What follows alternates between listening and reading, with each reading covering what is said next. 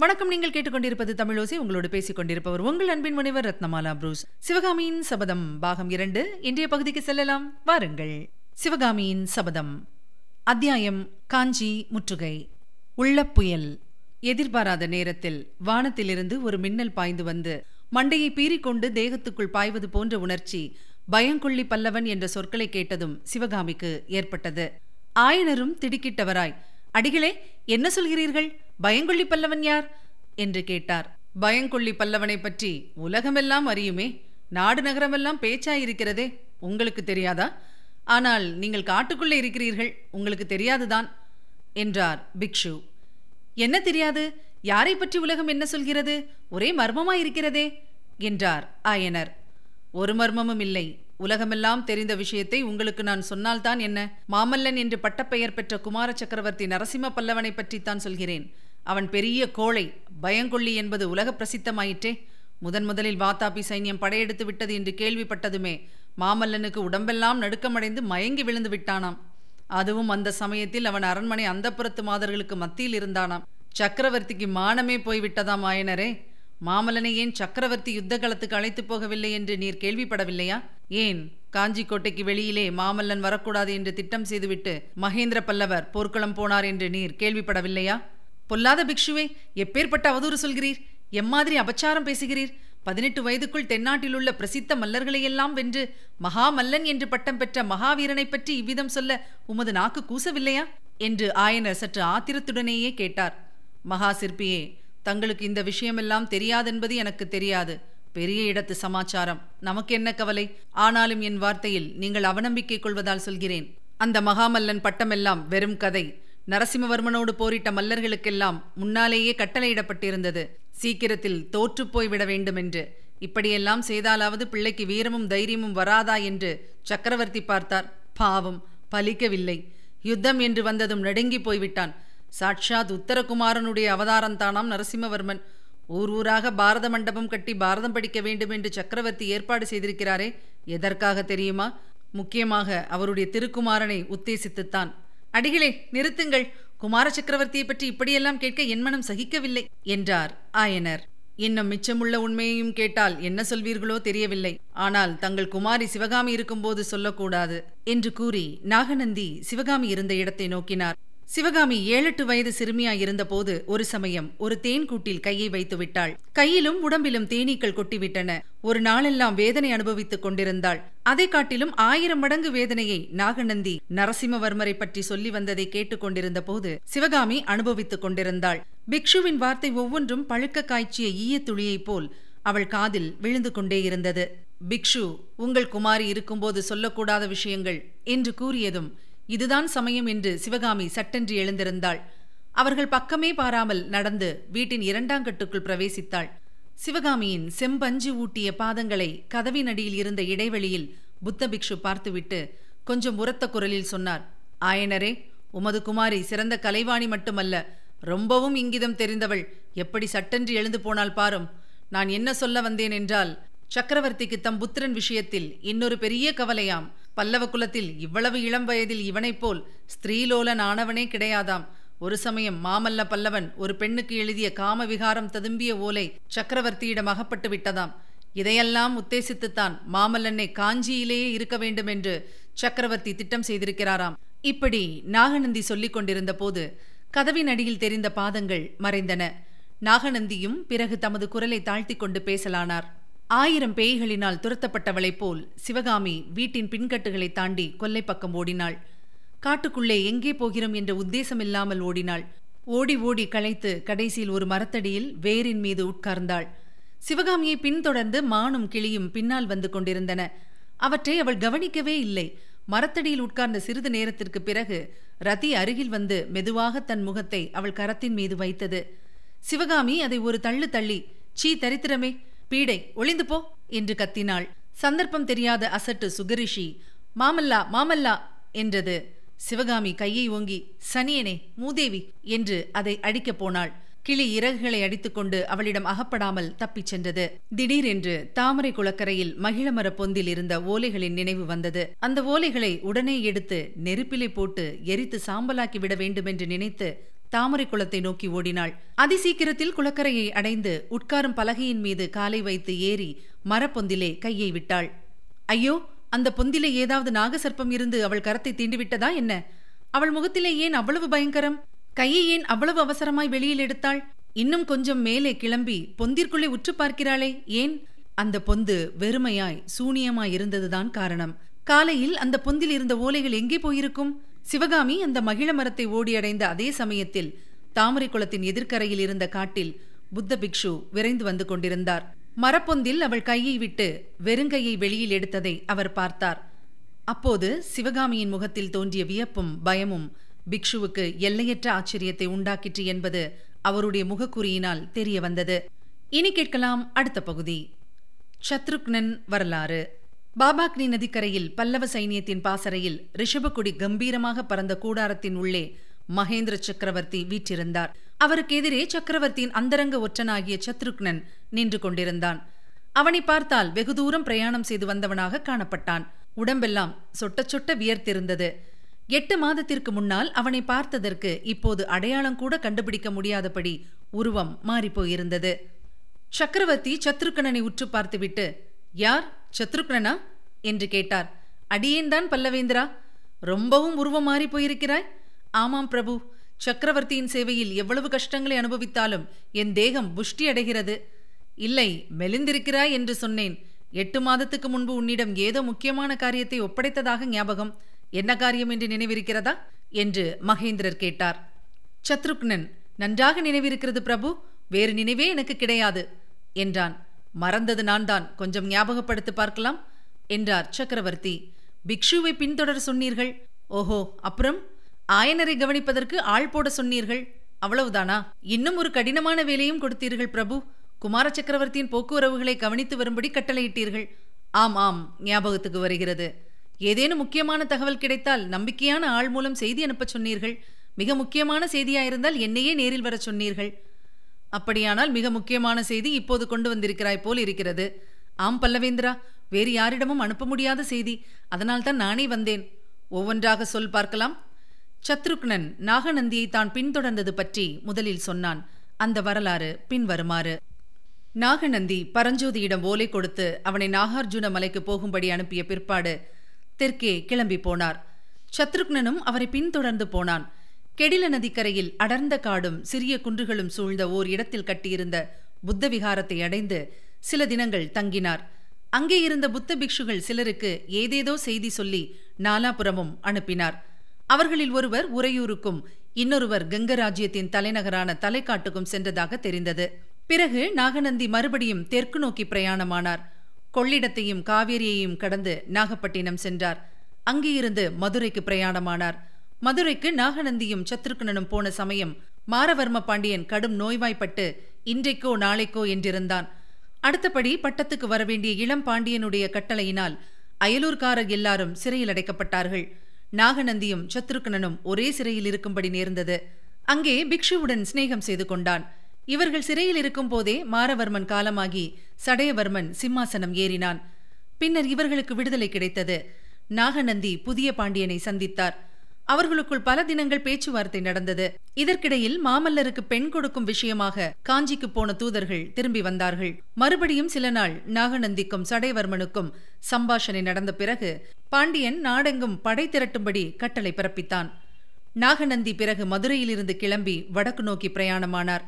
சத்ருக்னனும் அவரோடு புறப்பட்டான். வழியெல்லாம் புத்த பிக்ஷு பெரும் சிந்தனையில் ஆழ்ந்தவராய் காணப்பட்டார்.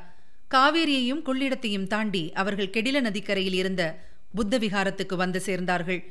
இதற்குள்ளாக சத்ருக்னனுக்கு புத்த பிக்ஷு தன்னை ஒற்றன் என்று தெரிந்து கொண்டிருக்கிறார் என்ற சந்தேகம் உண்டாகியிருந்தது. அச்சமயம் அந்த புத்த விகாரத்தில் ஏற்கனவே காஞ்சி ராஜ விகாரத்தில் இருந்த இளம்பிக்ஷு இருந்தான். அந்த இளம்பிக்ஷு சத்ருக்னனை வெறித்து வெறித்து பார்த்ததிலிருந்து சத்ருக்னனுடைய சந்தேகம் உறுதிப்பட்டது. எனவே அன்று இளம்பிக்ஷு சத்ருக்னனுக்கு அளித்த உணவை அவன் உடனே சாப்பிடாமல் நதியின் வெள்ளத்தில் கொஞ்சம் போட்டு பார்த்தான். அதை சாப்பிட்ட மீன்கள் உடனே நீல நிறமாக மாறி செத்து தண்ணீரில் மிதந்ததைக் கண்டான். அன்று இரவு நாகநந்திக்கும் இளம்பிக்ஷுவுக்கும் தெரியாதபடி அந்த புத்த விகாரத்தையும் அதை அடுத்திருந்த குன்றுகளையும் சுற்றி பார்த்தான். குன்றுகளில் குடைந்திருந்த ரகசிய குகைகளுக்குள் பல வகை போர்க்கருவிகள் சேகரித்து வைக்கப்பட்டிருப்பதைக் கண்டான். குன்றுகளை சுற்றி வந்தபோது ஓரிடத்தில் கேட்டவுடனே இருதயம் நின்று போகும்படியான அவ்வளவு பயங்கரமான சீரல் சத்தத்தை கேட்டான். ஆயிரம் நாக சர்ப்பங்கள் சீர்வது போன்ற அந்த சத்தம் எங்கிருந்து வருகிறது என்பதை கண்டுபிடிக்க அவன் ஆன மட்டும் முயன்றும் முடியவில்லை. மறுநாள் உதயத்தில் புத்த பிக்ஷு இந்த ரகசிய புத்த விகாரத்திலிருந்து புறப்பட்டு சமுத்திரம் போல் அலைமோதிக் கொண்டிருந்த திருப்பார்கடல் என்னும் ஏரிக்கரை வழியாக வடக்கு நோக்கிச் சென்றார். அவர் அறியாதபடி அவரை பின்தொடர்ந்து சத்ருக்னனும் சென்றான். கடைசியில் ஆயனரின் ஆரண்ய வீட்டை நாகநந்தி அடிகள் அடைந்தார். தான் இல்லாத போது ஆயனரை கவனித்துக் கொள்வதற்காக குண்டோதரன் என்பவனை சத்ருக்னன் விட்டுவிட்டு போயிருந்தான். அவன் ஆயனரிடம் சிற்பக்கலையும் சித்திரக்கலையும் கற்கும் சீடனாக அமர்ந்து ஆயனர் வீட்டில் இருந்து வந்தான். குண்டோதரன் விசேஷமான செய்தி ஒன்றும் சொல்லவில்லை.